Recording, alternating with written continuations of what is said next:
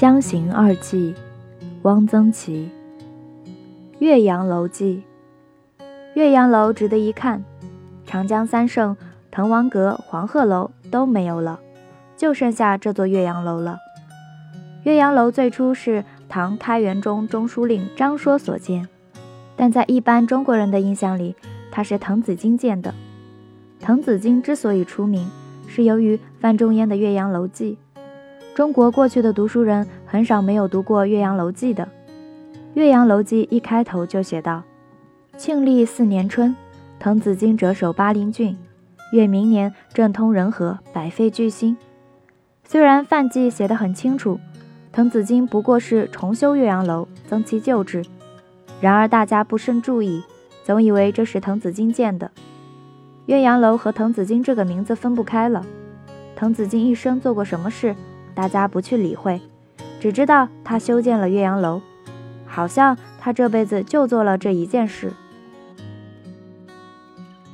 滕子京因为岳阳楼而不朽，而岳阳楼又因为范仲淹的遗迹而不朽。若无范仲淹的《岳阳楼记》，不会有那么多人知道岳阳楼，有那么多人对他向往。《岳阳楼记》通篇写得很好，而尤其为人传颂者是“先天下之忧而忧”。后天下之乐而乐这两句名言，可以这样说，岳阳楼是由于这两句名言而闻名天下的。这大概是滕子京始料所不及，亦为范仲淹始料所不及。这位胸中自有数万甲兵的范老夫子的事迹，大家也多不甚了了。他流传后世的除了几首词，最突出的便是一篇《岳阳楼记》和记里的这两句话。这两句话哺育了很多后代人，对中国知识分子的品德的形成产生了极其深远的影响。匹夫而为百世师，一言而为天下法。呜呼！立言的价值之重且大矣，可不甚哉？写这篇记的时候，范仲淹不在岳阳，他被贬在邓州，即今河南邓县，而且听说他根本就没有到过岳阳。记中对岳阳楼四周景色的描写完全出出想象，这真是不可思议的事。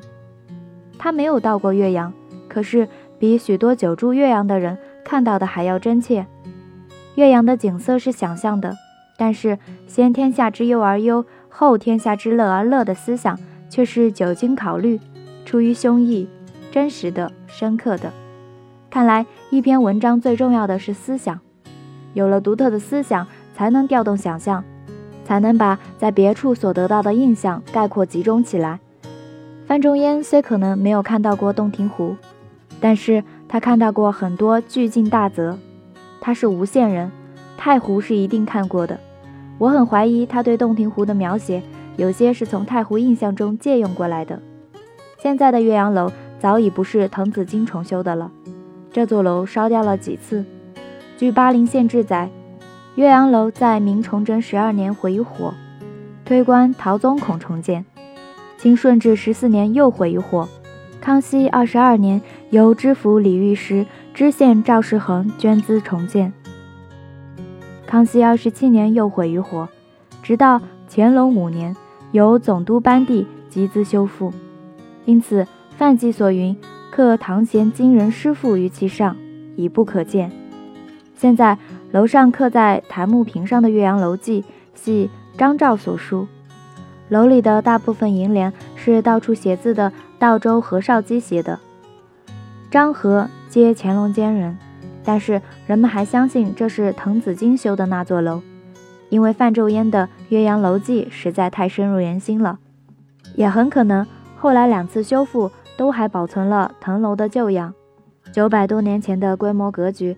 至今犹能得其仿佛，斯可贵矣。我在别处没有看见过一个像岳阳楼这样的建筑。全楼为四柱三层盔顶的纯木结构，主楼三层，高十五米，中间以四根楠木巨柱从地到顶承荷全楼大部分重力，再用十二根宝柱作为内围，外围绕以十二根岩柱彼此牵制，结为整体。全楼纯用木料构成，斗缝对榫没用一钉一铆一块砖石，楼的结构精巧，但是看起来端庄浑厚、落落大方，没有搔首弄姿的小家气。在烟波浩渺的洞庭湖上，很压得住，很有气魄。岳阳楼本身很美，尤其美的是它所占的地势。滕王高阁临江渚，看来和长江是有一段距离的。黄鹤楼在蛇山上，晴川历历，芳草萋萋，以俯瞰，以远眺。楼在江之上，江之外，江自江，楼自楼。岳阳楼则好像直接从洞庭湖里长出来的。楼在岳阳西门之上，城门口即是洞庭湖，浮在楼外女墙上，好像洞庭湖就在脚底。丢一个石子就能听见水响。楼与湖是一整体，没有洞庭湖，岳阳楼不成其为岳阳楼；没有岳阳楼，洞庭湖也就不成其为洞庭湖了。站在岳阳楼上，可以清清楚楚看到湖中帆船来往，渔歌互答。可以扬声与舟中人说话，同时又可远看浩浩汤汤、横无际涯、北通巫峡、南极潇湘的湖水，远近咸宜，皆可悦目。气吞云梦泽，波撼岳阳城，并非虚语。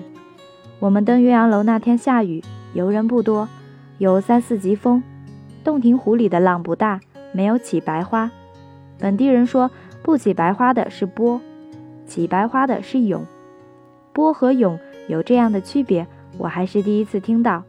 这可以增加对于洞庭波涌连天雪的一点新的理解。